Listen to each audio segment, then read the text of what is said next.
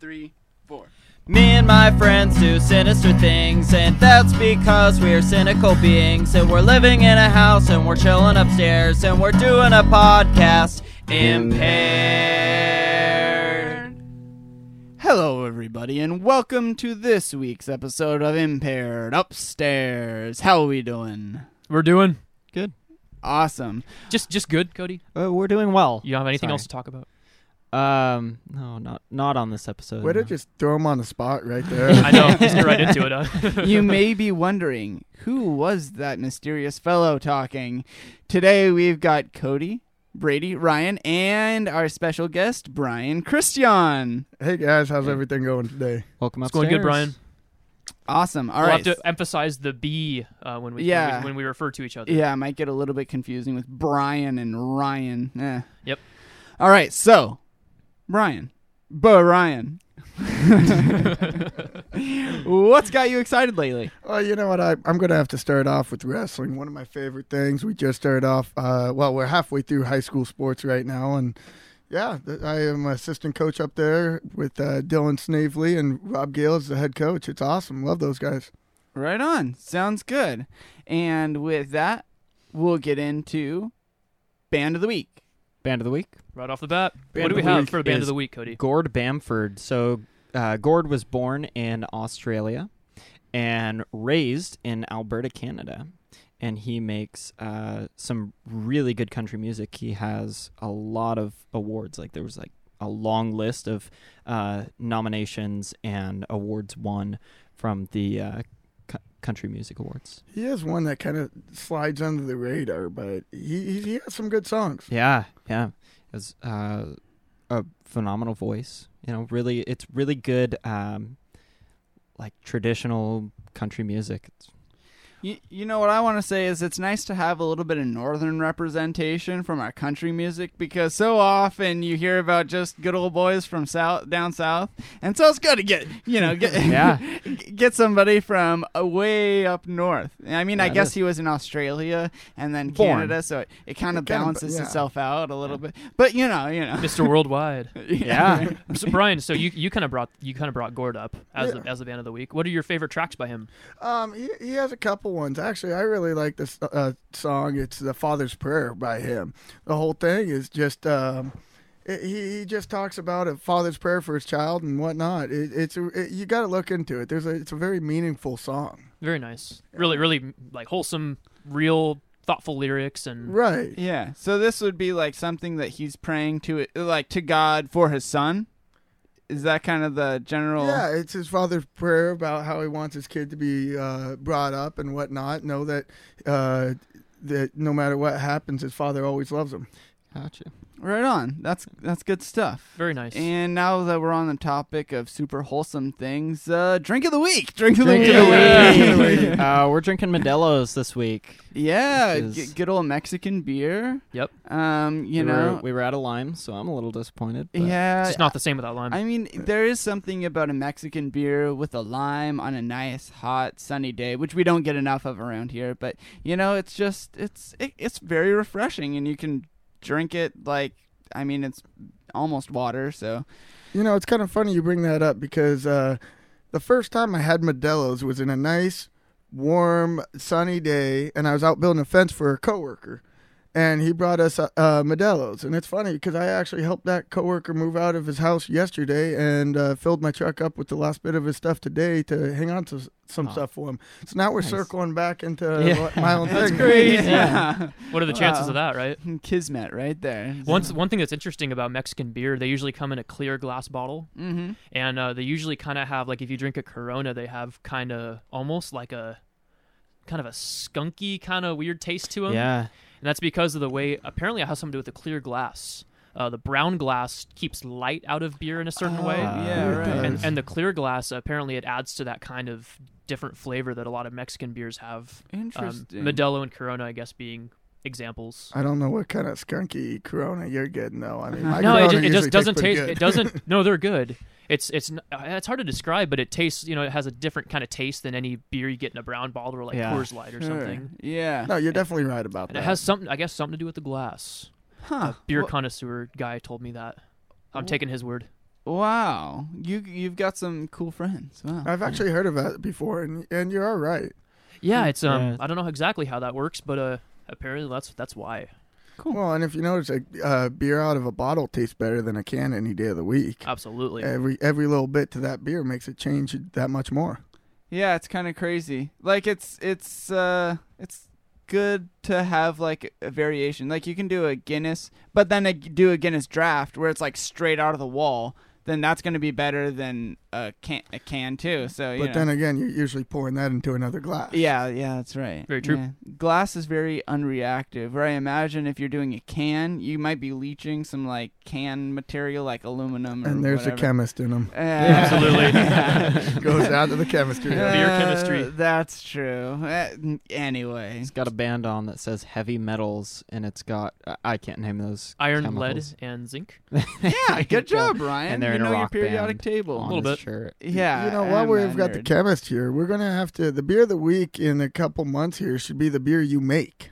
Oh, Yeah. actually, I've speaking got a beer brewing kit. We can Oh. get this going. We've got some mead brewing right now. Yeah. Actually, it's uh, ready to go in bottles. So You tried some of that mead, Brian? I have not. It's Yeah. interesting. It's it's good. We'll have to we'll have to pull some for you. Yeah. Yeah, definitely. Um, so you're talking about wrestling. You're a wrestling guy, huh? Why don't you give us a little bit of your background with wrestling? Well, my background, I started in eighth grade. With the first year, they started the middle school program up here. It was kind of funny at first. I, I mean, I didn't think it was. I was like, ah, I kind of pushed it off of something uh, that was kind of gay, but not gonna lie. But um, uh, yeah, my older brother did it, and really got me into it. Next thing you know, I went off to college and wrestled out there. Uh, first year back into Port Angeles, uh, Rob Gale called me up and wanted me to be, be an assistant coach for him. Loved it ever since. Love that guy. Good stuff. Right on. Yeah. And uh, you you actually wrestled in college, is that right? Yeah, out there in Iowa, Cornell College. Which is, I mean, Iowa guys, that's a different kind of tough. Yeah, no, I, I got to say that was my one of my favorite things is wrestling down in Carver Stadium, uh, duel against the Iowa Hawkeyes. Oh wow! How. I bet I bet that was a good experience. Like even if you got pounded on, like I imagine it was a good experience just to be like, oh, th- these guys, Yeah. these guys know what they're doing. It, it was a lot of fun, and their coaches out there. Let me tell you, their coaches are insane. You have to be a special kind of crazy to be a wrestler, let alone at that level and Mhm. a coach for that level. Mhm. They are the, the most crazy men I've ever seen Mhm. before. Yeah. Who's the Who's the current coach for the Hawkeyes? Uh, I believe it's still the Brands brothers. Okay. Yeah, th- those two, uh, they're just animals. Yeah. They're animals, and they they get their they get their wrestlers to buy into that level of crazy, Yeah. Right. and and it brings them to a whole new level. Boost the morale. Yeah, Yeah, for sure. There's something to be said about having like having an influence like that that's just on a different level of crazy where it, it forces you to rise up to that level. right. Well, and they get when you get a whole group of guys to buy into one thing, Mhm. it becomes a brotherhood. And if one of your brothers are slacking, they they'll literally go over there and slap them. And they'll let them know, and then you just you keep picking each other up to where you're the cream of the crop at the top of the game. yeah.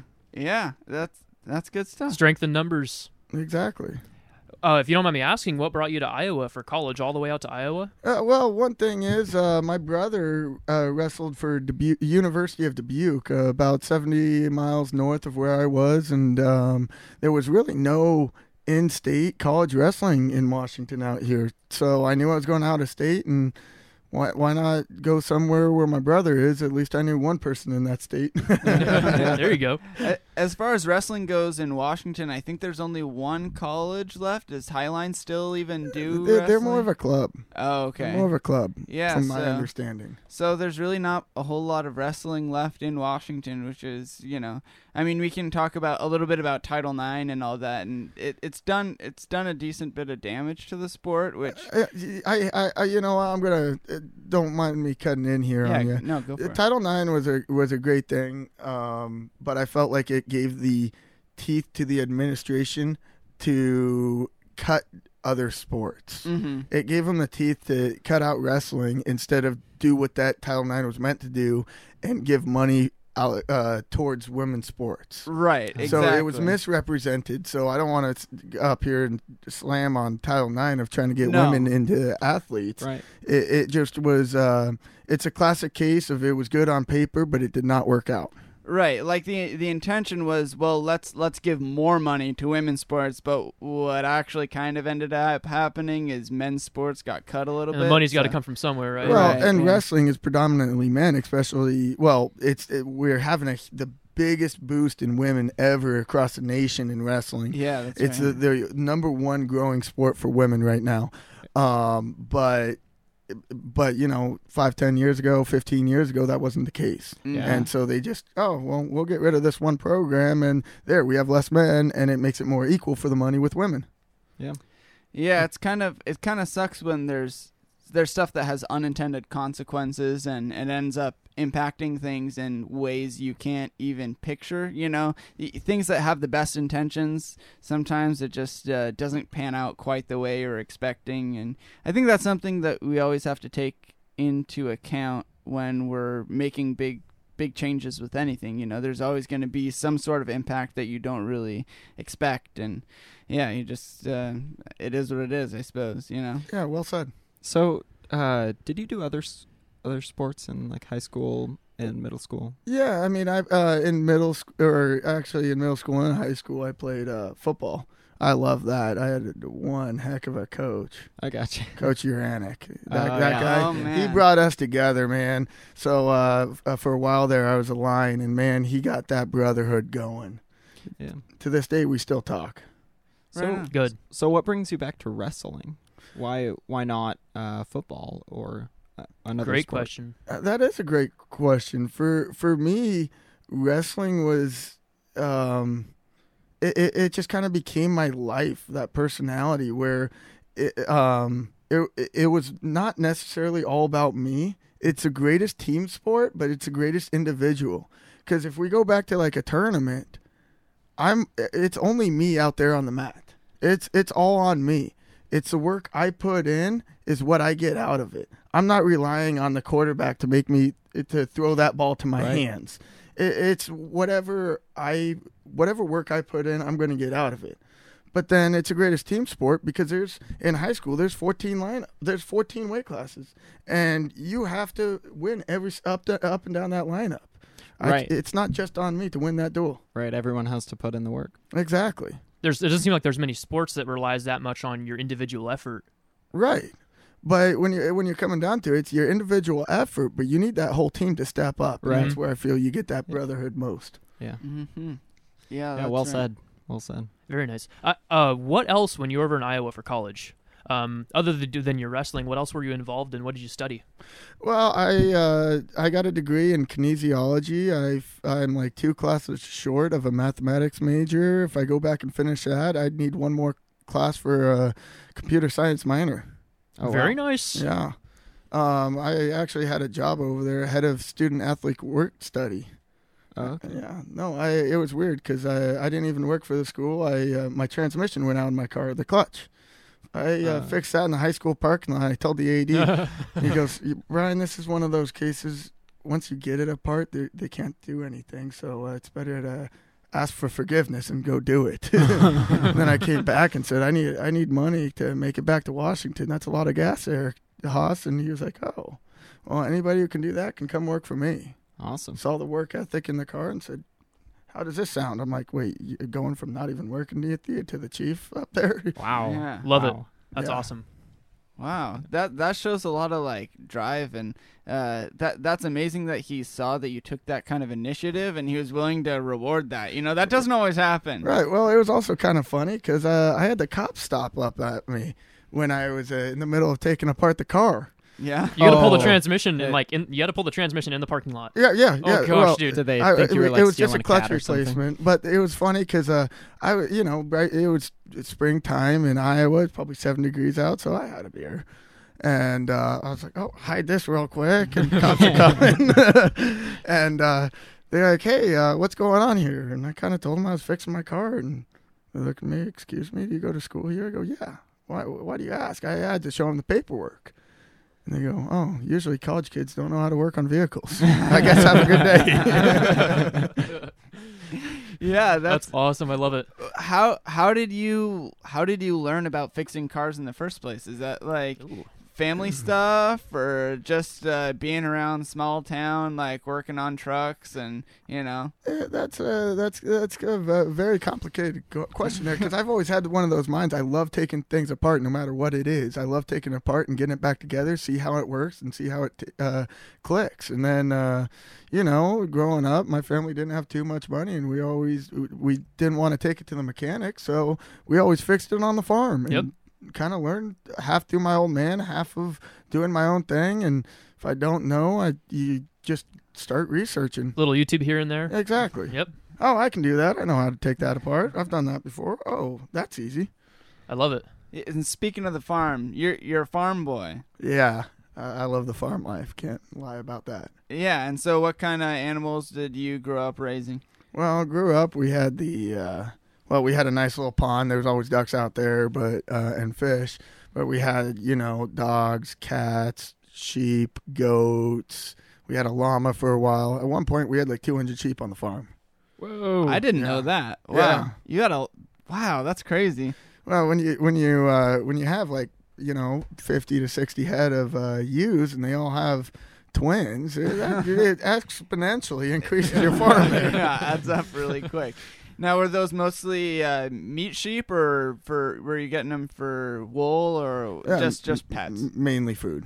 yeah mainly food. Yeah. Yeah, we just uh, got a bunch of chickens uh, turned into freezer meat recently, so that was That'll Cool. happen. yeah, quite Yeah. quite the process. Usually, before they turned into freezer meat at our farm, we'd get a cougar or coyote uh, and start one of those problems. We had rabbits forever until they started. We so it's kind of funny. My old man had uh, we had four of them. Thought they Mhm. were all male. Apparently, one of them was a female. Next thing you know, we had just Oh, dozens man. all around the place. They burrowed underneath the barn, started tearing up Oh, everything, no. and one at a time they were going. yeah, yeah. Oh man, yeah. Farm life is uh, it's an interesting thing. You It's know, a lot of work. It's it is a lot of work, and it's uh, but I think it's good because it connects you to like, it connects you to your food, and it connects you to like To nature. yeah, to, Yeah. just you get a different perspective on things than growing up in apartment in an apartment. And it teaches And- you a lot of responsibilities and yeah, and how to take care of something because you want to give them a good life. You don't want your animal sitting there in pain and learn how to take care of them. Yeah. yeah, exactly. Uh, yeah. Speaking of that, like, would you say that growing up on a farm shaped you a lot, or is that Oh, most definitely, yeah, most yeah. definitely. There was, I mean, it re- a lot of it's the the drive to get up every morning because you know sheep give birth at the most inconvenient times. It'll be two in the morning, and you have to get Yeah. out there and help out the the ewe and, uh, about to give birth, and you can't just slack off on that one. Yeah, I've been out there with the cows many a night, uh, pulling. Uh, You know, you, you know. Uh-huh. and you know the it us- I mean I, I wasn't raised in an apartment, but I had I was in a dorm room for four years and over there in Iowa, and the biggest thing I had to worry about was who was walking down the hallway, right, exactly. and I didn't. My door was locked, so I didn't have to go worry about it. How'd Yeah. you how did you feel about that? Did you did you like the change of pace, or did it kind of feel out of place, not being where you were used to? Uh, you know, I definitely like having my own space, but for a while there, it was nice because you, like, like I said, you had your own sense of brotherhood. You got to know everyone on the hall, and you'd greet each other as you passed. And they were all people our age, all did the same kind of stuff. We were all athletes, and so we all had that certain respect for each other. Gotcha. So that sounds like your was your dorm uh like uh like I went to UW and we had you could like put in to get in a specific dorm to be with a certain like type of people. So they had like an engineering dorm and it just had like all engine people that were engineering majors and were going to become engineers. So was that kind of the same deal? Uh, no, not really. There was one dorm that was all freshmen though, and then there was one dorm that you pretty much uh, uh excuse me here, but they they classified it as a nor- the nerd dorm where Oh. they they would just set up all their. I their think you're gonna say video something games. say worse than that. No, they, they they were just all setting up their video games, and that's all they did. They would st- stay up till three in the morning playing video games, and no one ever cared because that's Nice. that's where they were. And then we had a uh, there was one dorm, which is where I happened to be, that allowed alcohol. Oh, Interesting. Huh, so Interesting, most of very the dorms interesting. didn't allow alcohol. Nope, only that one. Interesting. Yeah, that's weird because when I was uh, I was at UW, I, I'm pretty sure it, there was all of them allowed alcohol except for one. Um, as long as you had someone in your room that was 21, right. and then they were, it was supposed to have a a limit to like how much one person could consume at one time. But you know that gets a little bit like how much can one person See, consume? Challenge talking about- accepted. right. We're also talking about geography there. I mean, I went to school out in a small town in Iowa. I mean, Yeah. those Iowans, they have, they have a different lifestyle out there. yeah, that's Right. for They sure. definitely live a lot slower of a life.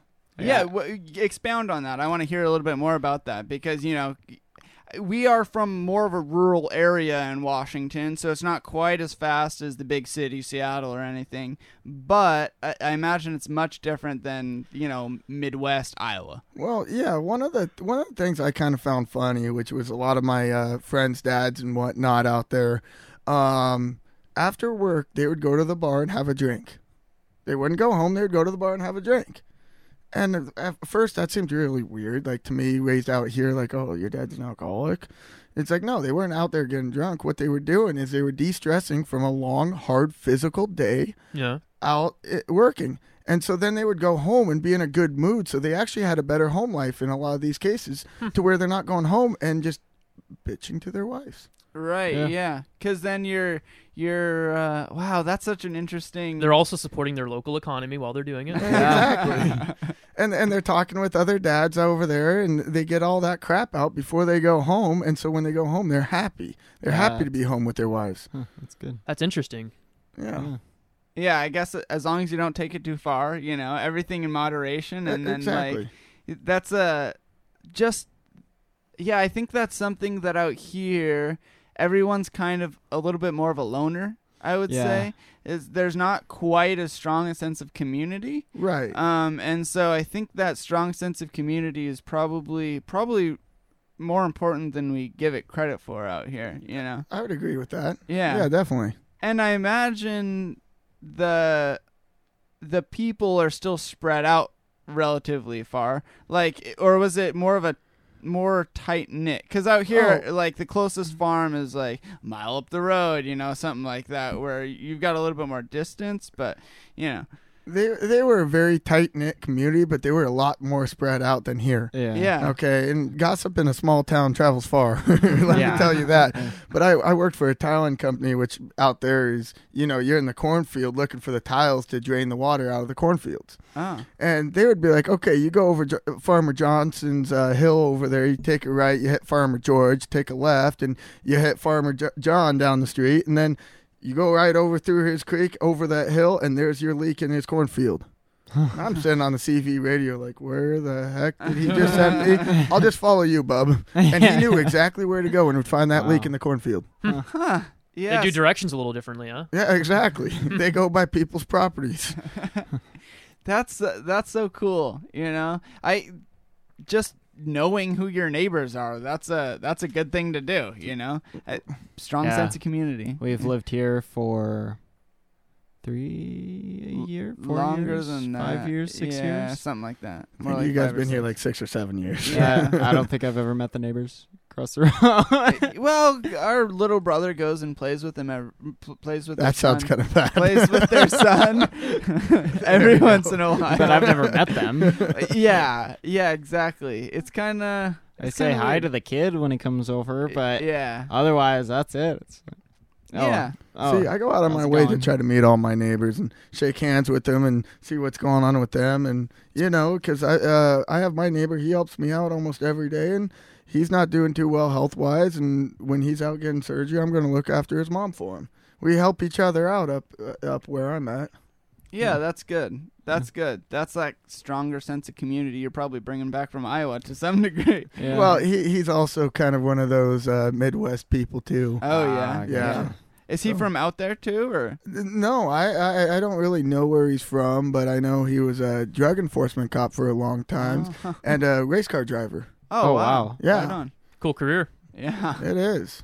Yeah, I think I think that's something that older people have a stronger sense of as well. You know, like if you a lot of older people aren't quite as afraid to just go up and say, "Oh, hey, like I like your car," or like, you know, "Wh- that's uh that's a cool uh, thing you got going there. Let me, t- let me tell you about it. Or they'll overhear your conversation and be like, "Oh, yeah, I know all about that," you know. No, you're exactly right. Because I, I uh, my neighbor's uh, name is Keith, Mhm. and uh, I was working on my truck the other day, and he comes up. He goes, "Hey, my shop's about done." Mhm. He goes, "Here's a passcode to my shop. That way, when it gets cold out, you have a nice warm place to work on your truck." Oh, wow, what a good guy. Yeah, he says if you don't have the tools you're looking for, then you don't know what tool you're looking for.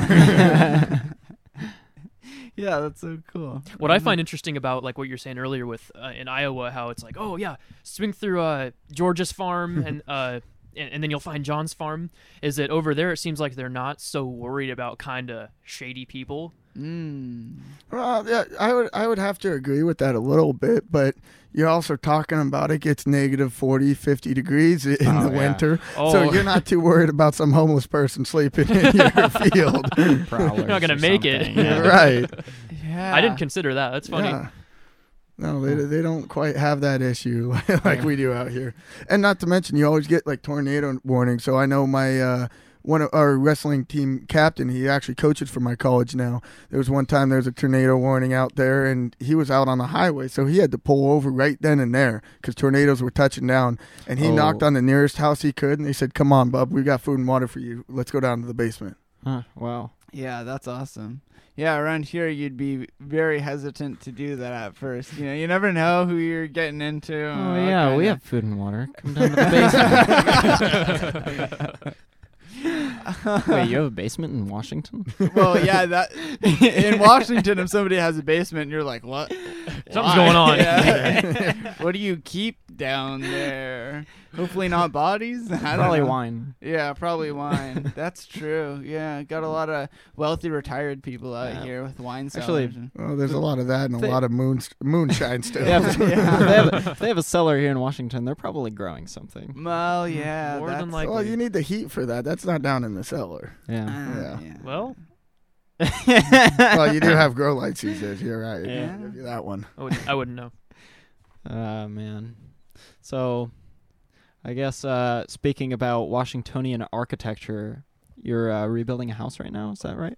Yeah, I'm working on it. it's a everyday process. Uh, right on.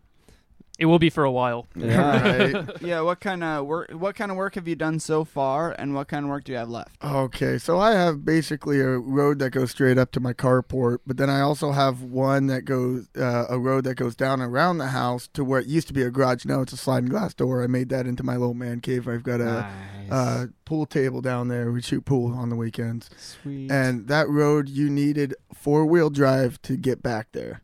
And I put 48 yards of rock in and got that professionally graded out. And so now you can actually drive back there in a car. Sweet. um, one of the rooms didn't have flooring and it was Seahawks colored with a neon green oh, trim. No. Yeah. The other room had the one inch thick purple shagged carpet. oh boy. Blast from the past. So it's been it's Right. been a while since this this bad boy got updated. yeah, no, half the electrical didn't work, and they just replaced one light uh, light fixture in there and forgot to tie in the other wires.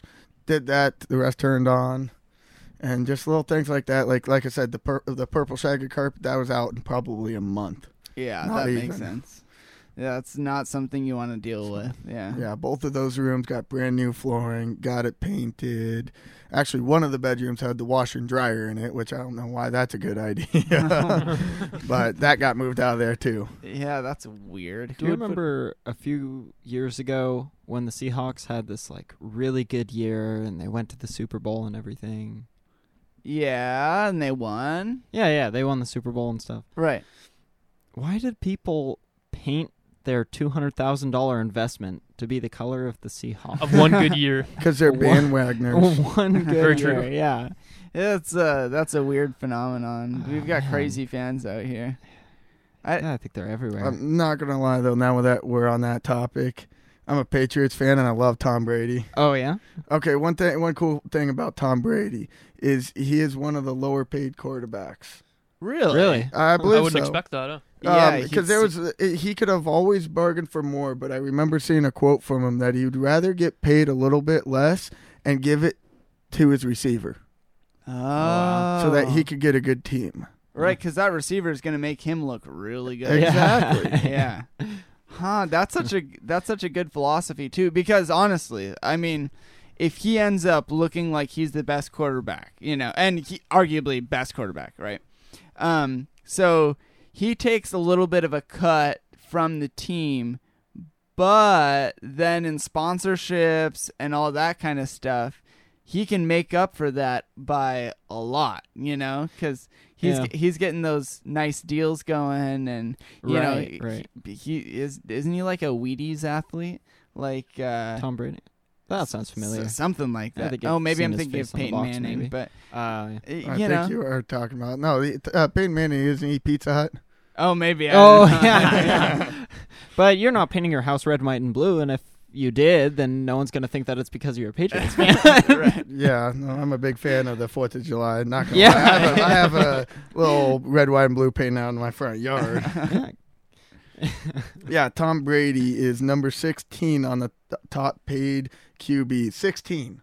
Yeah, wow. so I mean, considering how good he is, he should he should probably be up there a little bit higher. All right. Well, he's uh 25 million dollars, where Patrick Mahomes is 45 million. Whoa. Russell Wilson has 35 million. wow. Okay, so he's paid 10 million less than Russell Wilson That's That- and- wild. for being arguably the best quarterback. He's got what seven rings now. Yeah, yeah, yeah. Okay, that man could get paid a lot more than Russell Wilson. right. Yet he's over there like, no, let's get a better team so I can win that Super Bowl. Wow.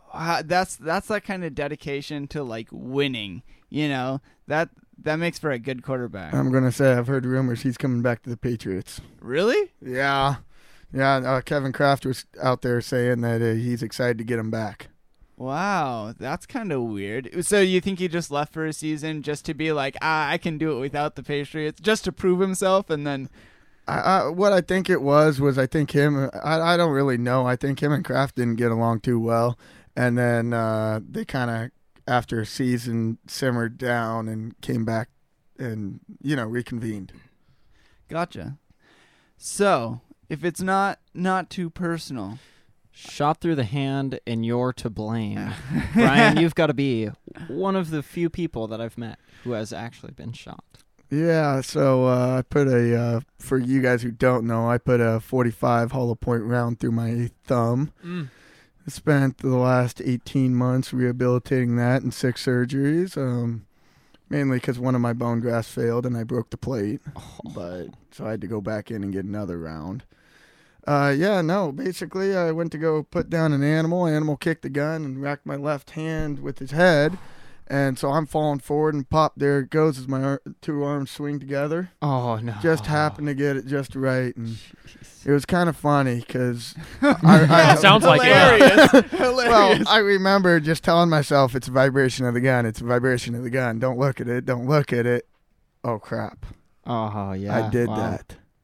I turn around, and look at my buddy, and go, "I just shot my hand." He goes, one second. Turns around, starts laughing. I go, "Excuse? What? No, I shot my hand." And he goes, "Yeah, one second. Starts laughing. So I took off my shirt, started wrapping it up, and then he came back to it and was like, "Okay, let me help you out with that." oh my god. Oh, like he needed he needed a minute. Yeah, he needed a minute because it was one of those he didn't know how to react, and so he's Oh, just kind of like, wouldn't. "Uh, uh, yeah, one second there, bub." Well, that's good that you had somebody with you. Yeah, because man, how f- were you like out in the middle of the woods somewhere, or what was the situation? Yeah, allegedly, uh, allegedly, I'm gonna say that Okay. I would have been uh, deer hunting with my bow, and I was told it was okay to put it down with my handgun Ah. after it was already down and dying. Right. Found yeah. out afterwards that's not the case Right. for uh, obvious reasons now. Gotcha. Gotcha. yeah. So yeah, what can you tell us a little bit about that experience? Like, just just go into it. Um, really, uh, right off the bat is y- when you get something that in depth, you have to make a uh, you have to make a choice. Yeah. Are you going to feel sorry for yourself, or are you going to get back on that horse? And you can sit there, moan and groan and cry and whine and whatever else you want to do, go down the rabbit hole. But if if you don't get back up on like you- you've just got to get back up on that horse is basically what I'm getting at because uh, life's going to take you in just terrible direction. So uh, right then and there, I started cracking jokes about it. Oh yeah. Yeah. What else can you do, right? I mean, Uh, right. Well, um, it was one of those where I, I, you know, okay. So they took me to Forks. Forks pretty much hid from me. They didn't want to deal with it, and th- went out to Harborview. That's supposed to get airlifted. There's a storm in Seattle, so I end up saying screw the ambulance. My brothers couldn't take me, so my brother drove me. Wow. Thank you. Actually. and they let they let you do that. They're like, Yeah. ah, well, all they, right. they can't not. That would Oh, that's that'd be true. kid- kidnapping. Yeah. what was the average mile per hour on that drive? Um, I was a little bit upset with my brother on that one. We actually got passed up a couple times. Oh no. um, and I started to unwrap my hand, so I was Oh. gonna actually Uh. flip someone off because uh, because they were mad that we weren't going faster, but we were trying to. There was a slow car in the left lane in front of Uh-huh, us, uh-huh. and she blared her horn and flipped us off. So I want to show her my reasoning Yeah. for why I wanted to go faster. would've got the point across. right. Um, but yeah, no. So, anyways, I get out to Harborview and I go, "Hey, I'm the transfer from Forks." And the lady's like, "You're gonna hang on one second. I go, "No, I'm not gonna hang on one second. She goes, uh, "Yeah, you are." I go, "I got a picture of my hand." She goes, "Okay, cool." I'm like, "I shot my hand," and she goes, "Okay, yeah, you can hang on." I'm like, "Here's a picture." She goes, "Oh shit." Um, yeah, g- within 15 seconds, they got me back there. Yeah. And uh, next thing you know, my mom comes in. I specifically told him, "Don't let my mom in here. I don't want her to see Oh you." man. yeah. My mom comes in. Yeah. Okay, Of course. uh, and she, basically she started crying. But when we got her to simmer down, because they thought they, I just grazed myself, and I'll circle back to that in one quick second here. And uh, basically, she goes, "I bet you're not going to carry hollow points in that round in, in your gun anymore." Damn right I will. I know Yeah. from firsthand experience. Highly effective. My- First-hand my- my- experience. now you guys got it. oh, that's horrible. And uh, my dad, he, he called me, hey, I'm on my way to work. And I go, okay. He goes, well, do you need me there? I go, no, what are you going to do? Sit around my table, sing kumbaya, go to Yeah, work. Yeah. And then uh, his his company got the uh, pictures before he did, and they called him into the office saying, what the heck are you doing here? And showed him the pictures. Yeah. Oh, man. Oh man. yeah, he was a little bit upset at me for that one. I bet. Yeah, that's that's a like I I think I saw some of those pictures. Not a beautiful sight. No, It- it's that's not. yeah, that was brutal. I do have to give a shout out to there's a couple people. First of all, there was a there was a nurse over in Forks. Okay. She heard about it, and her son and her her dad were uh, shooting right next to where we were hunting, mm-hmm. and she called them thinking it was them. Oh yeah. Are you guys okay? Are you guys okay? And they go, no, that wasn't us. She goes, there's someone on that road that that happened to, and they were actually off duty EMTs, and they were the first responders Uh, yeah. and they helped me get That's out. cool. They helped me walk out of those woods. Um, the next person is the male nurse that was over there, at her or over there in Forks. He was awesome because I, I I called my brother first. He was already in Forks by the time I even called my mom. Okay, so I called my mom and go, "Hey, mom, just want to let you know I'm on my way to Harborview." She goes, "What? Why?" Well, it's nothing big. I just need to go get surgery. She goes, "Why do you need surgery? You were perfectly fine this morning." Uh, I had a little gun mishap, but I'm okay. And she starts a little freaking out. Oh, What's yeah. going on? And the little the male nurse was tapping on me a little bit. You want me? I'll go. Excuse me here, but I go. Yeah, downplay the shit out of it, please. This is my mom. Yeah. Goes, I got you, bub. Keep yeah, you know he's doing okay. He's talking. You know, whatever. He just downplayed it to where my mom had no clue Yeah. and just thought I grazed it. And yeah, he's gonna be okay. All right. And then when she saw it, that's that's when the Uh, yeah. uh, yeah. mm-hmm. There's definitely something about seeing your family and l- in trauma that uh, is it's like a psychological thing. It, it, um, you know, I can see people with those injuries every day, all day, Uh, but as soon as it's a family member, it's it, It's different. that's where it trips me out. Yeah. Well, apparently I was like 12 years behind my tetanus, and Oh, yeah, Oh. and they were like, "Hey, we need to get the numbing medication." I go, "Lady, you haven't gave me the numbing, numbing medication for my hand yet. I'm not worried about the tetanus shot." and the guy was like, "You heard him. Stick it, stick needle in." And uh, I, I will say the funny part with my brother too is so well, they want to cut my pants off. Mm-hmm. They want to get me in warm, and I'm like, "No, these these are my hunting pants." He, the guy was like, "You heard him. If he could take off his pants, you let him. Those are expensive pants." Yeah.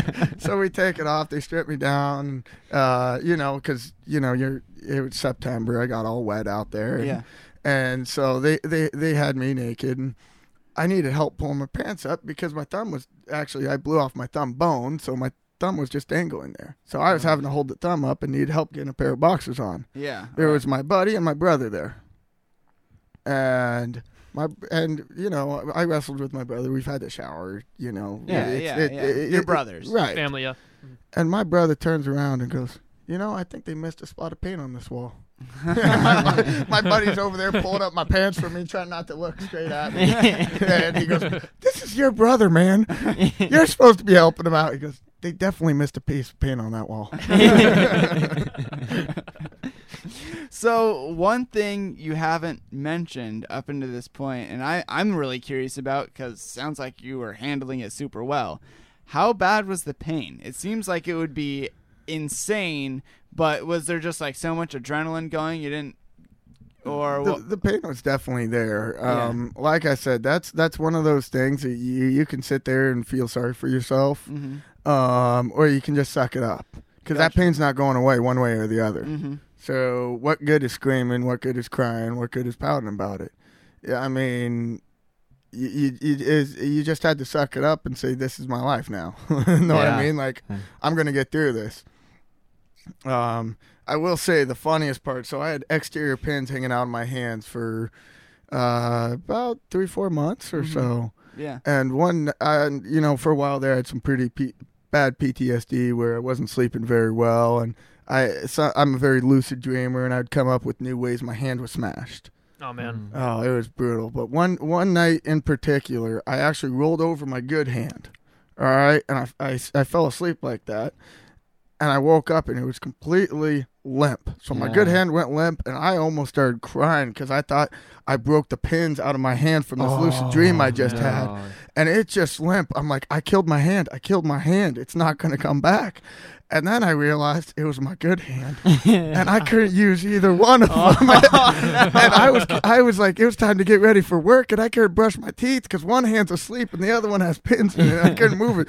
So sitting there, I looked like a little T Rex with little short arms, and I couldn't pick up my toothbrush to brush my teeth. I have okay. I haven't seen these pictures of your hand. Oh, okay. Well, I, I I'll, I'll look at them later. I, I need to keep my keep my dinner like for now. okay. Um. So e- explain kind of in detail if you don't mind. Like where did it enter? Where did it exit? Okay. It pretty much, if you're giving a thumbs up, it's pretty much like that l- between that last or the That last that? knuckle in your thumb. Yeah, like but right- not not on the high end, the low end, the Right. low knuckle on your thumb and your wrist, right through there, and I Oh. completely shot through that bone and actually split it in half all the way up to that knuckle. oh wow. Yeah. Huh. And when I was I was I was sitting there looking at my bone and my thumb just flopped down. Oh. Yeah. going. Uh, the only actually the the only reason they said I could save my thumb is because I could move it like an eighth of an inch. Huh. Jeez. And uh, yeah, no, they uh, they told me when I went into the first round of surgery that there was a possibility I was waking up without a thumb. Hmm. And sign your papers. I go, Yeah. okay, um, take that off the list and I'll sign your paperwork, buddy. Looks at me like what? I go, take that off the list. Take amputation off the lib, uh, the list there, and I'll sign your me- the medical papers. He goes, Bub, you don't get a choice. You might wake up without it. Yeah. That was brutal hearing. Yeah, I bet that made it hard to like actually go into the surgery. You know. Well, and I think the hardest thing going into that first surgery is so I shot it on Sunday with surgery Monday morning. And a little they spoiler here, I was back to work on Tuesday. Jeez. Yeah. Uh, No way. Yeah, I was back within 48 hours of shooting myself. the doctor told you not to, right? out of uh, you don't know cour- and it won't hurt him. out of courtesy for my doctor and a local doctor in town that signed me a uh, uh, light duty form because I wanted to go back to work. I won't leave. I won't mention any names there because that guy really did me a solid. Yeah. But uh, yeah, no, That, that's so that's incredible that they were able to do that. Like that's insane. yeah. Well, uh, like, well. Anyways, back back to the one thing I was saying. The hardest point of that first surgery was I was sitting in a room I did not know, in a in a city I was not familiar with, in a place that I didn't know anyone. Okay, and so the whole night, and especially for like the first four days, I felt like I was in a dream that I couldn't wake up from. Because I was in this place that was unfamiliar to me, and I was, you know, at that point they had me pretty drugged up. yeah. I mean, I was off all my painkillers by like day three or day four of it. But um, at that point, they the first time they uh, when I was at the doctors, they put fentanyl on me, Mhm. and so with with all that going on and with a no familiar background, I just thought I was in a dream. One terrible dream at Yeah, that. Wow. Yeah, I can relate to a bunch of that stuff with like an injury that I've had recently. I want to ask you, um, what is it? What's your, what's the functionality of your hand now? Is there any any issues with it, or, or um, what can you do? Is there anything you can't do anymore? Well, I can hurt. So I really can't hold a beer. I have to hold it by the bottom end. Uh, Um, uh, I can't move my my thumb doesn't op- space very well open. Um, but it's kind of funny. After going through it, you find ways to do anything you need to do. Hmm. You, you you adapt and overcome. Yeah. I got to ask you this too. So your left hand sustained the injury. Yeah. Are you right-handed? Yes. Somewhat convenient, right? Y- You brought up your injury. What what recently happened to you there? Oh, a couple years ago, I destroyed my kneecap riding dirt bikes. Like, uh, it, it was a comminuted displaced fracture, so that means it breaks into more than four pieces. Yep. And uh, on the on the left patella, That's And, uh, a nasty one. it, yeah, it, it's a rough one. It's gonna be it's gonna be fun later in life. Now let me ask you, how Yes, is sir. how how is that getting back on a dirt bike? Um, actually, it's interesting because uh, obviously I didn't ride for a long time after that happened. But Right. I, I've ridden since, and there was almost no chain. There was no like relearning. Um, as soon as I got okay, like walking and running again, which um, I think that the first time that I ran after the surgery was about two months after. Right. I remember like very. I remember running for the first time after. It was a it was a great time, but there's a, it's, I guess there's. I'm a lot more careful. Obviously, I still. I mean, if you're not pushing yourself and having fun, then I mean that's how you get hurt. Yeah. But that's also part of the fun. Right. Um, I'm a lot more careful with gear. Definitely, am not forgetting the knee pads anymore. it only takes once yeah. and Yeah. um but it's it's actually interesting in um that when i if i go riding or if i go if i hike a lot or if i go run somewhere it actually it makes my knee feel better than if i'm like sitting in a on a car ride for eight hours that that really bugs it but if i go and actually am active on it it, it doesn't it's it actually it feels good afterwards So that's funny you say that because bringing out the kin- uh, kinesiology side of me there. what is that by the way Uh, study of human body movement with an emphasis on like coaching endorsement. Okay. Um, and the more you exercise, it release those endorphins in you to make you feel better. To where if you're sitting around, you're not using that joint, so you're not constantly getting that blood flow to it, and you're not releasing those endorphins for you to feel better. That's why when a lot of people they stay dormant for a while and they go out and get exercise, they it uplifts their spirit a little bit. totally no that's um yes sitting down on like a plane ride or you know if, if i remember like i was sitting through these classes for this job a while ago and uh it's like just really aches but if i'm running around all day i don't even notice it it's like it never happened almost sometimes Right. it's a, i would say it's about 90% of what it was or of like the other knee That's good. That's good. so, but yeah, that's um, it's a whole different story. I with like a hand injury, I um would be terrified of a hand injury because I I make my living with my hands, you know, and work on stuff. So, um, something like that would really, it, it must be well. You've recovered nicely, it seems like. Yeah. Well, one good thing I have to say is I drive a stick shift, and thank God I didn't get pulled over with that big cast.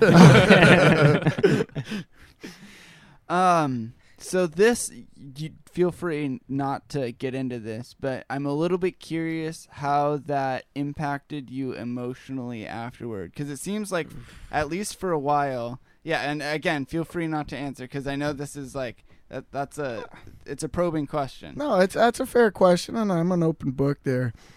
To be honest, I have to go back to that good old saying, "Fake it till you make it." Mm-hmm. Okay, because the more you push it, it, like it doesn't work for everybody. The, but and I had it's at the point where I was able to push it off until I was ready to talk about it, Mm-hmm. and and just say, kind of screw everybody. I'm gonna make it through it. No one. It, when I had this injury, no one knew what I was going through. Really, none of my friends have ever been through this extensive of uh of a just Injury, injury. yeah. yeah. And so I couldn't really talk to anyone, and I didn't want that feeling of pity. Mm-hmm. So my family already didn't understand. So I couldn't talk to my family, and I felt like I already put them through enough.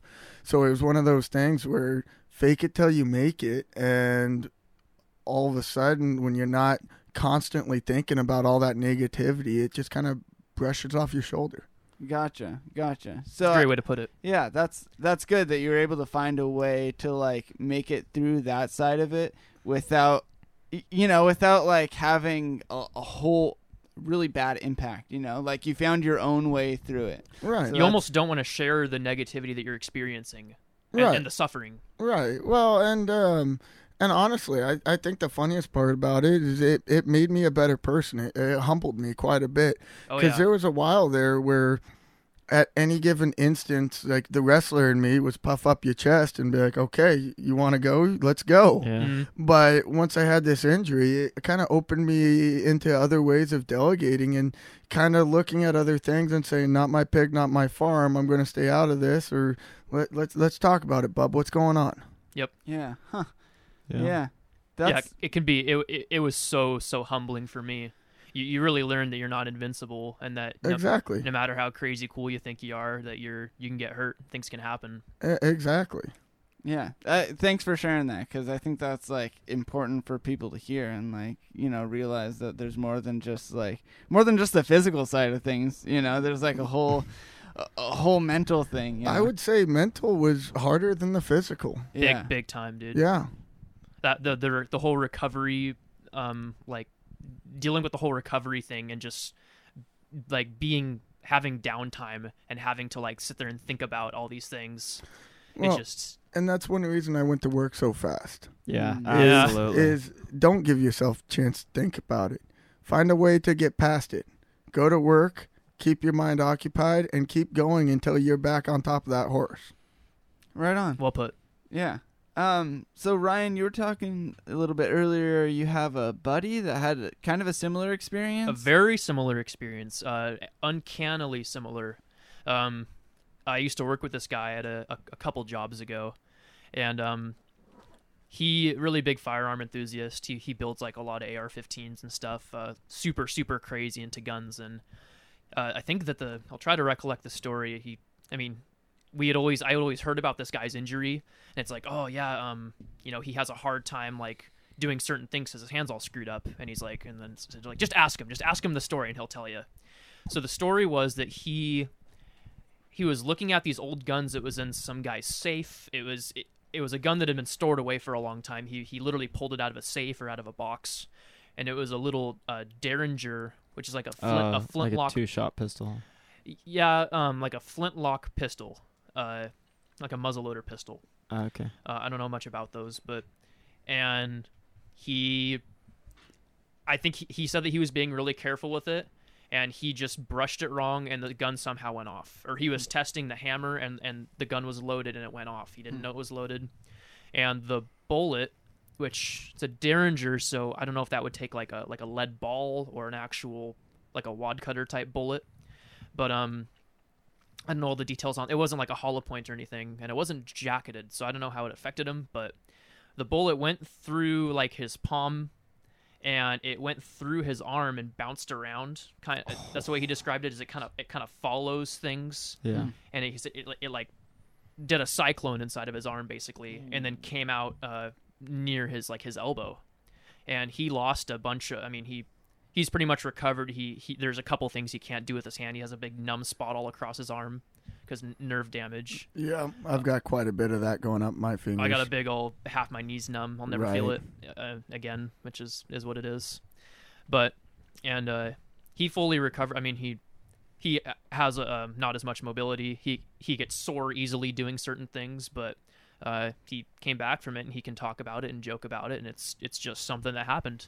You know, Well, that's kind he's of got what the you same gotta kind of he's got the same kind of mindset where it's you know it is what it is. You can't do much about it. It's it's it's already happened. Right, you got to stop looking at the negative side of things because everyone has a negative story. Everyone has a reason to put their head head in the sand and not want to deal with life. Mhm. But it's an easy thing to do. but right, It, it takes a lot more takes a lot more out of you to actually look on the look on the positive side of things and take the good out of the situation. exactly. Yeah. Well, awfully quiet over there, Mister Cody.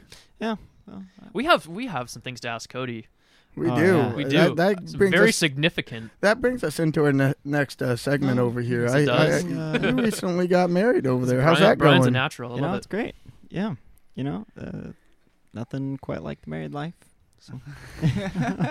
well, I'm okay. glad you sound so happy about that. I mean, I mean, you might get a little slap when you get home for Uh, that. You know I what? mean, I'm I'm still um I'm still coming back from my honeymoon. We we just got back a couple days ago. What did you get married? Uh, we got married on May eighth. It was Gotcha. a Saturday. Okay, you better remember that date now. I, I have Hey, a keep reminder it- on my phone. Uh, yeah, you, you also might want to put it like on next year's calendar in case you lose your phone. Well, what's great about it is that it is three days after my grandparents' anniversary. And you remember that?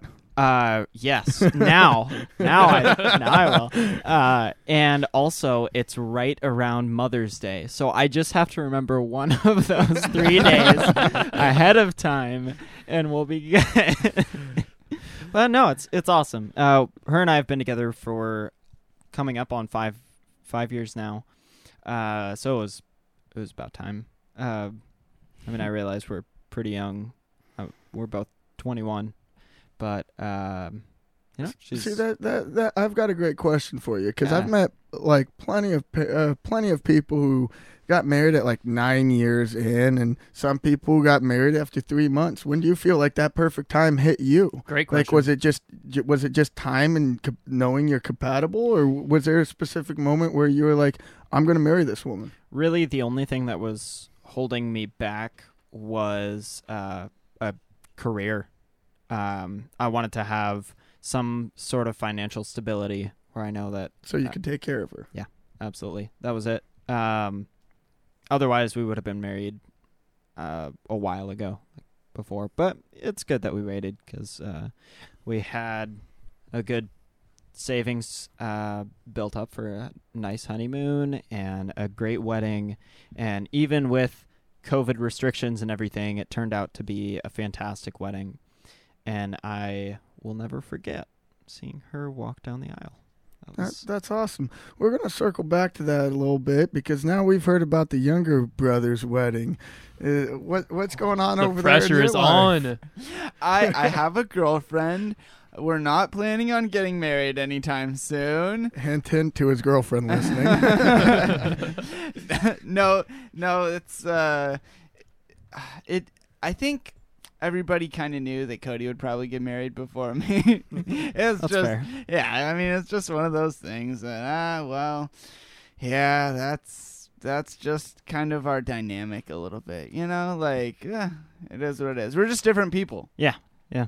And Car and I had been together for so long that right? Yeah. It's like kind of felt like we were married at times already. what what is that supposed to mean? Yeah, I yeah. mean, that kind of Oh. seemed like Well, we would bicker like an old married couple. Aw. yeah, and you guys had a good like friendship relationship too. You know, oh it yeah, wasn't- absolutely. Yeah. should- um, you know, your your spouse should be your best friend, really. Um, I thought it was supposed to be your brother. well, you know what? you know what? I have a saying. I'll I'll tell it to you after the the podcast. oh dear. Um. Yeah, but like, uh, what do they say after after two years, the like kind of romantic love starts to die down, and uh, that's when like the true like that's when it gets a little bit harder. You're I think- feeling comfortable with each other, so you start pushing some of those boundaries. Right. I think you start thinking about the future more and and like, hey, where did where do we want to end up later on? And then you start talking about, well, uh, what are we going to name the kids and Right. how many are we going to have? Yeah, so you move on from like just like from romance and like having a, a kind of that puppy love still. Yeah. Yeah, and that puppy love kind of develops more into a companionate love, like Yeah. where you're absolutely. like, all right, hey, now we have to build a life together. Either we or or we need to break up. yeah. Like, you know. So I think, you know, the fact that you guys made it 5 years, you're well past that sort of initial fireworks stage and it was like, yeah, time to put up or shut up to a degree. yeah, absolutely. Yeah, I'd agree with that. Cool. Yeah, so now that you're all moved in together, you guys uh going to get a puppy or something? No, no, we can't have one in the house, which is weird because you know you can have a baby in the house, but you're not allowed to have like a cat. I don't understand. Well, um, you know. I- I'm gonna have to say cats are pretty destructive, and you should be thankful you can't get a cat. Okay, Infants, infants are the most destructive beings on the planet. you think so?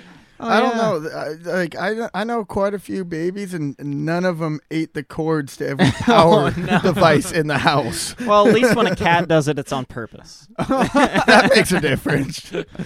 You still got to go to every store in this town to find that one power Yeah, cord. That's Yeah. right. Uh so Brian, you have a cute little pupper? I do. He's actually what about ten months old now. Oh my god. Yeah, he's a he's a cute little husky, and Oh, uh, What's his name? Duke. Duke. I like it. No, uh, actually, that that that's kind of a funny story there because after the last round of surgery, he, he ran away, oh no. and I had to get him a dog collar. Mm-hmm. So after my last round of surgery, I okay that um I took one one painkiller in the last three surgeries, and it was because my mom is a terrible driver, and she Oh. mandated that I take one for the drive because she hits every pothole on the way home. Okay, from Mhm. drive from Seattle, there's a lot of potholes, people. Let me tell you, it's not Mhm. fun. No, yeah, they really need to get out here and fix these roads. But anyway, Anyway, so I she mandated halfway through I take one of my pills, and I did. And I said, okay, we got to stop by Petco. That way I can get Duke his thing. He, that's that's what my mind was on. So since his name was uh, Duke, where I couldn't figure out how to get the whole engraving thing. I've never had an animal before. Apparently, you got to buy the tag first and then get it to the engraver. And I go over there, and I had my mom so flustered she left the store. Oh no. and to the point people were looking at us because What's wrong with this guy? because I put Duke on there, and again, I was I, I was a little bit out of it. I go, I'm putting Duke F apostrophe. Yeah, the rest, Duke F and Wayne on his dog collar. And my mom goes, Brian, do you really want anybody who finds your dog to see that? I go, yeah, because he's Duke F and Wayne. and the people at the store now are looking at us. My mom's beat red and had to leave the store. to that point, I went over to Home Depot right across the store and started buying some plants. And my parents called me, Where are you? I'm like, Oh, I'm outside the Home Depot now. And had to make my dad load up the plants into the car because I just got out of surgery. And my parents like, What the heck is going on with this boy today? so you you're gonna blame that one on the on the oxy or something like that? Is that is that the? Oh no, I'd probably still do it, but it just gave me that encouragement to hit the trigger on it. I see, I see, gotcha. Hopefully, you have like address on. Oh, I there, got my uh, I I got my name on it, my address, my phone number, Oh, okay, and on the backside stuff. Duke F and Wayne. nice. like I said, I didn't spell it out. We got A little courteous for the neighbors. Yeah, exactly. That's that's good. that's good. Yeah, I think uh, drugs don't make you do things; they make you more likely to do things that you would have done already. you got a fair point, but it, if you got a dog named Duke, I mean, come on. You did. You didn't go with Duke Nukem though. No, you, yeah, I, I went back to Duke Wayne. Ah, I see. That's a good call. Ryan, you haven't talked about your heckin' pupper yet, have you? Oh, Hudson? Yeah. I don't think I've ever talked about my dog. No, talk about him. I want to hear. I got a, yeah, I got a really uh really mellow black lab named Hudson. Uh he oh gosh, how old is he now? Uh I think I got him when I was 13 or 14. So he's like 9. And uh he's a he's a great dog. He's not much of a retriever um although he's he's a he's not much of a retriever even though he Yeah. should be. um but he's really good at like sitting in the work truck all day, keeping an eye on things. Uh he'll he bites, but he only bites Oh. food out of your hand. Oh, okay. Gotcha. Yeah. Oh, I was a little bit worried there for a second. yeah, see, that's what I hate about my dog. He thinks everybody's a friend. Mm. And it's like I I don't want everybody to be his friend. I'm afraid someone's going to take this beautiful husky. Mhm. Right. And I had a friend just walk into my house the other day. Oh, And he this my dog's never met this guy before. No Okay, barking I, or nothing? I know this guy quite well. Okay. I'm getting out of the shower. Nothing. No bark, nothing. So then I go downstairs and mind you, downstairs there's it's just me down there. Mhm. So I I ta- I, I hang the towel up. and I walk downstairs and there's my buddy petting my dog and I've got nothing on. I'm like, come on, bub, you could give me some kind of warning There's someone here in my house. so much for alarm. Yeah. Well, you think that's something he'll learn with time, or? To be honest, I don't think so. He's very much of a people, and all the neighbors like. So when he gets out, first of all, all my neighbors keep an eye on him. So he goes over to my uh, my neighbor Keith's house. Uh, he actually has a shop right below me, and we talked about his second story to the loft is an apartment for his mother. He t- he takes care of her. She's 93 years old now, turned 93 last week, and uh, she feeds him uh, little slabs of turkey. Aw. So now every time he runs right up to her, and he's actually really great with kids. He's really great with elderly people. He's awesome. But then when he's done with the turkey, he runs over to the neighbor right above them, and she has little uh, doggy biscuits she feeds him. So all the neighbors around the place are like encouraging my dog to run away and feed him. stop. I mean, I love that they're looking out for him, but at the same time, I'm like, stop encouraging him to run away. Oh man. He knows his, he makes his rounds, knows where to go. he definitely does. He definitely That's does. funny. Yeah, dogs have a habit of uh, finding ways to escape. Well, and believe me, he hasn't got the chop chop, and he's found two other houses around the street that have female huskies. Yeah. Yeah, I got a couple nasty phone calls about that one. yeah, you better watch out. Uh oh. Yeah. so sounds like you're making friends with some of the neighbors, and the other other neighbors are already ready to get ready. Yeah. No, they really like they really like me, and they really like my dog. They were just more worried about their female huskies. And, Yeah. that makes And sense. whatnot. They actually kept they. The nice thing about it is they were they like I said they were super nice. They called me. Um, it's the only time my dog's ever been in a crate though. Mm, So he wasn't too happy, and I wasn't really that happy because my dog would have come home because he's if he's ran away probably about five times in the ten months, and whenever he hears my truck, mm, well, five times I haven't had to go retrieve him from someone, which has been two or three times. Oh, okay. But um, he actually learned to open, unlock the sliding glass door and push the sliding glass door open. Wow.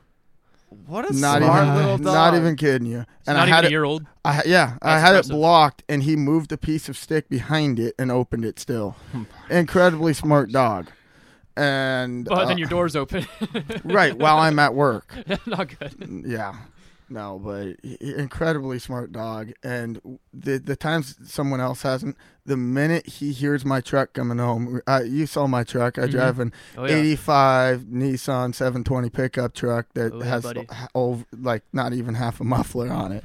so he hears that thing and he comes running right home. Well, the only time he hasn't come running home is when people lock him up. Yeah, gotcha.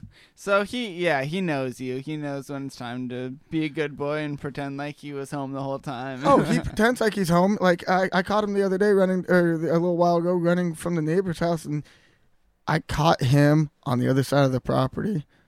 And that's instantly when his head like sunk down, like, oh crap, Oh, I'm He in yeah. knows he's in trouble. trouble. Yeah, Isn't that funny how dogs know when they're in trouble? Like they know they're being bad. But- They're- th- yeah. that's the worst part. You can't you can't do anything about it because he ran home. You don't want Mm. to like not encourage him to run back home. Yeah. he ran right back up to me and gave me a big old hug. Yeah. How do you discipline that? I know that's, That's tricky. Tough, huh? Yeah, because you don't want to want him to get the wrong idea that like, oh, you shouldn't come home. right? Exactly. Yeah, yeah. You, you, maybe you need one of those like perimeter shot colors, but I imagine you're I've not- heard those are bad for huskies because they run right past them. And it shuts off, and so when he tries to come home on the lackadaisical, tooth, he starts getting Oh, shot yeah. coming back home. Interesting. Oh. So one of my ideas, I actually have two. Now I have security at my house. I can log in at any given point and watch my dog because he's Mhm. on a hundred foot runner. Mm. Um, the other thing is I've pre-ordered one of those Apple Tag things. Have you guys heard about that? No. Okay, it's it's it- like the- a tracker. it's a tracker that they say is the size of a quarter Mm-hmm. that that you can log on your phone and find exactly where that thing is. So it, it's meant for keys. So you can always find where your keys are. Oh, you I'm going to stitch it one a into the collar of my dog so whenever he gets out, I can go right and find him, know exactly which house he's That's at or where he's which direction he is and I can go, okay, on my maps, he's 2 blocks over. Yeah, yeah. I also imagine one of the next projects is going to be uh, fence pretty soon. Yeah, that's that's coming up. yeah, That's coming up. Like I said, a lot of projects. right. Yeah. But with the good old hand, it's hard to Mhm. really dig good fencing in. Yeah. Let well, yeah. Let us know if we ever need uh, a hand just to dig some holes. See what he did there? Yeah, You need I a saw hand? that. Jeez. we we've got lots of experience digging fence holes, so you know. Yeah. So I'm going to circle this back to Cody over here. We haven't Sure. heard too much from him this episode. Sure. So you, you brought up you, you're really not going to have an animal, but you already talked about what you're going to name your kids. Is your kids coming up in the future, or Uh, is that something you're looking at? you know, yeah, we we would like to have kids eventually, but Well, um, eventually, uh, way to put it vague out Very there. vague. Yeah. like one of those. She's asking, I'm not. so sometime sometime in the future, be it near or far, who's to say? You know. Uh, no, we've talked a lot about kids. Um, right now, our current living situation is is not ideal for uh, having a child. We could make it um, into something to have a kid, but um, you know, I'm not I'm not too sure. So we're we're going back to that financial base where you want to make sure you have a good place to and a good environment to raise your kid. That's pretty Yeah. responsible of Yeah. you. Yeah, I I don't want to bring them up in uh well I make minimum wage and she works at McDonald's. Good she call. actually she makes more hourly than I do. but um You, you Hey, get a hey, lot of overtime pay. you know what? Let, let's uh, not let's not slam on McDonald's workers or Oh, minimum absolutely. wage people. Uh, You're you're out there. You're having a job. You're doing the American dream Yeah. and trying to make things work. yeah, good but I, for I- you. I, want to Got start progress somewhere. Exactly. I want to progress before um before we have a- kid and we're expecting twins on the first try, which uh I'll I'll let everyone know how that how that goes once we once we have them. But uh twins run in both of our families. I have my grandfather on my mother's side is a twin and my father is a twin. And then she has twins in her family where it skips generations um and it like lands on her to have to have the I was going to say that's weird how you said it. Uh, like I I, us- I usually thought it did skip skip generations, but you said your Uh-huh. grandfather and your father. Yes. So my grandfather on my mother's side, and my father is a twin. Wow. Yeah, So- we got a lot of twins in our family. So we'll see. We'll see how it goes with uh with us having having kids. Okay, and let me let me ask you. You're raised in a pretty big family. How, how many brothers do you have and sisters? How many siblings? There's That's five five kids total. Five kids total. Yeah, okay. there's seven of us. Big old Catholic family. What are you gonna do? Ex- exactly. so, uh, what's your, what's your ideal size? What are you shooting for there? You know what?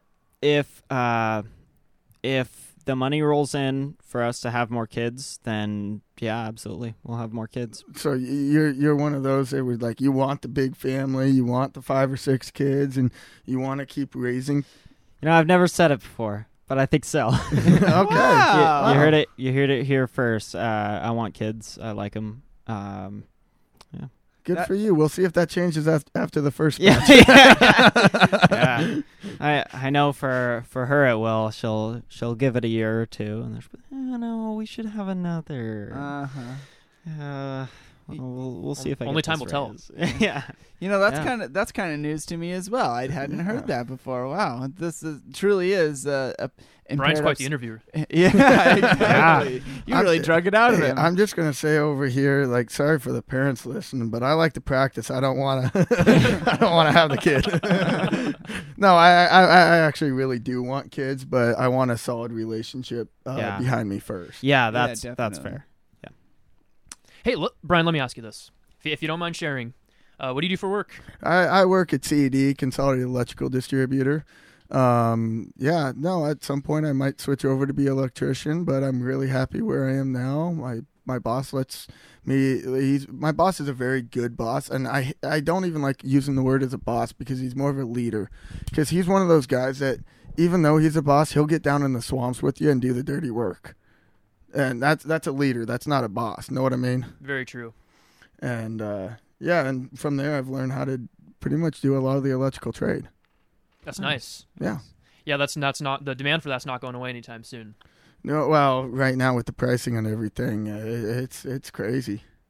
Yeah, I'm hoping. Uh, you know, I'm trying to build a house relatively soon, and uh, it's uh, it's looking kind of scary with all the prices of lumber and just uh, prices of everything is going up. Well- so it's yeah, We've sold a two-inch uh, PVC, which doesn't mean a lot to most of you, but it it was eight fifty a stick. Right now, it's at thirty bucks a stick. Your twelve two Romex going to all your outlets in your house for the longest time was, you know, eighty five bucks a roll for two hundred feet, and it's it's over about two hundred dollars. It's two hundred and thirty five dollars right now. How are, how is the middle class uh, supposed to, middle low class supposed to build anything? yeah. It's getting really crazy. That's out really going to slow down expansion and, and people building. It's going to turn a lot of people away from building when they kind of had planned on it. Mm-hmm. Um, I'm, I'm Brady's in that exact boat. I am. It's kind of rough. I'm Yeah. like, I'm looking at the way prices are going, and it's like, dang, do I really want to spend an extra, you know, twenty, thirty, fifty thousand dollars just just for things to fall apart, and who knows how long? And yeah, I hate to tell you, Bub, you just lowballed those numbers big time. Yeah, it's more know, like you're- horrible. for the same price for the same house size. You you- like a, s- a small house. You're like a hundred thousand dollars more now yeah, Yeah. it's than not. than you were at least six months a year ago.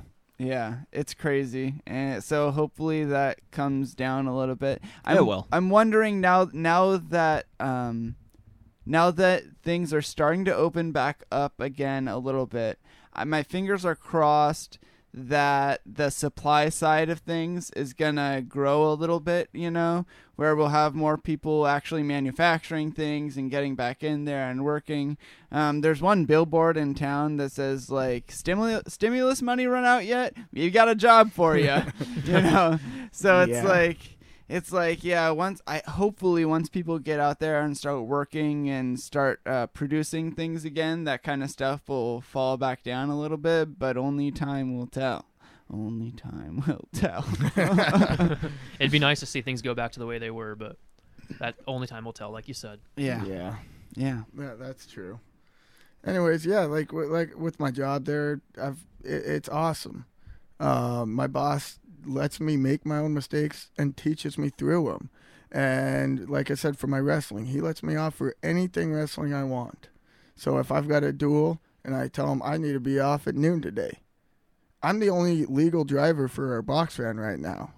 And he says, you know what? We'll make it work, Brian. You go to your wrestling. That's important to you and he recognizes what's important to people and he says i don't care what it costs us you're our investment Right. Wow. and uh, he does a good job of keeping us happy and You don't find that too often. exactly That's good. and it makes you want to work harder for your job Absolutely. Right. That that's almost sounds like you got a job that works for you in a way. it, you know, it Yeah. It's really like, does like you're working for them, but they're also working to keep you happy and keep you around. So that's a that yeah, that's a one in a million job. it, it Yeah. really is That's that speaks a lot for um the the strength of a good leader and what that can really do for people.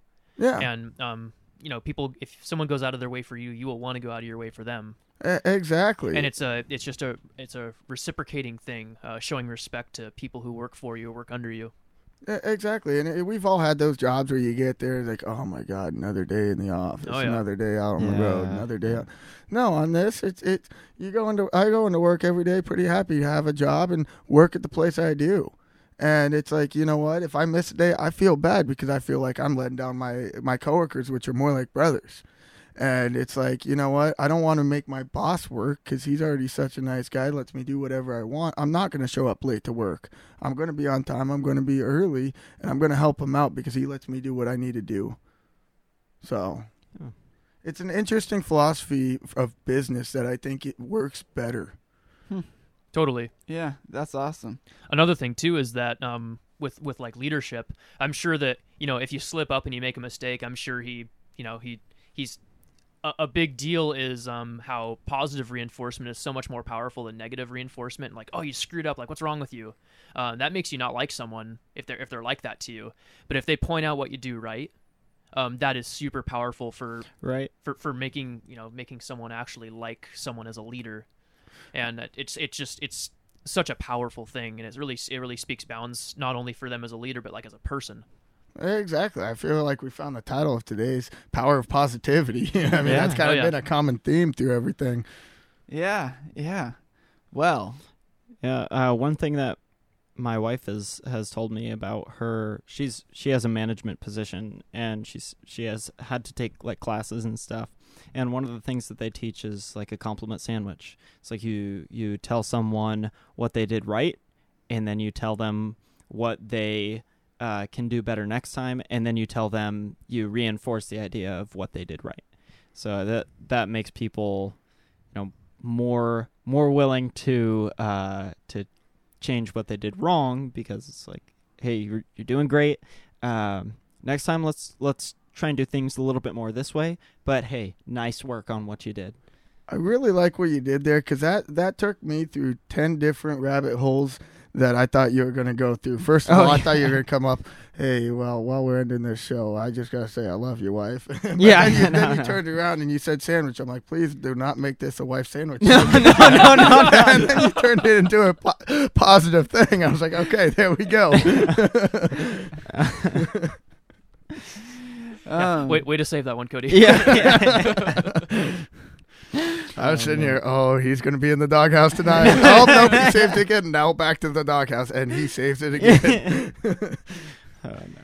Yeah, actually, I think we are starting to kind of wrap things up. So, Brian, what do you have to say for yourself? Oh, I just said this is a fun time being up here and talking with you guys. Uh, power of positivity goes a long ways. That's my advice. Stay positive, keep your head up, and keep moving along. Lots of good Yeah. vibes in this episode. Awesome. Yeah, right on. Do you have any social media or anything you want to shout out? Uh, not. I'll just shout out you guys here. all right, all right. Well, on that note, go check out the impairedupstairs.com uh, if you want to be uh, our next guest on the podcast, or if you just want to let us know how we did, uh, what we did right, or what we did wrong.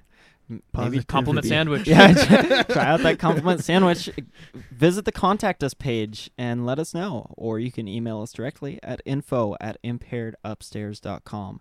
Check us out on Instagram at impaired upstairs. We have a Snapchat. That's at impaired up S T R S. There is a character limit. So it's impaired up S T R S. Is there anything I'm forgetting, gentlemen? Uh, you can DM us too. Oh yeah. Yes. Yeah, send us Yeah. a message on Instagram. Send us a message on uh, Snapchat. We will we will reply. Yeah, It's a guarantee. for sure. Um, also, if you like this episode, uh, follow us on whichever your favorite uh, podcast listening service is, whether that's Apple Podcasts or Spotify or Amazon Music or Google Podcasts, or you can just go to our website directly and uh, keep keep up with us there. Yeah, um, and don't forget to share it. You know, all that good like uh, social media type stuff. Yeah. We appreciate every bit of it. Yeah, and and we appreciate you listening. Like it, it's really great. We're coming up on 300 listens soon. Big Um, numbers. So, yeah, it's uh it's fun. I just enjoy doing this. Yeah. Yeah. So much. Yeah, it's a it's a fun time there, and I just always uh, wanted to end this with uh, "Good night, America." well, if uh, you know, if we're not out working, then we'll, we'll be here upstairs. Impaired.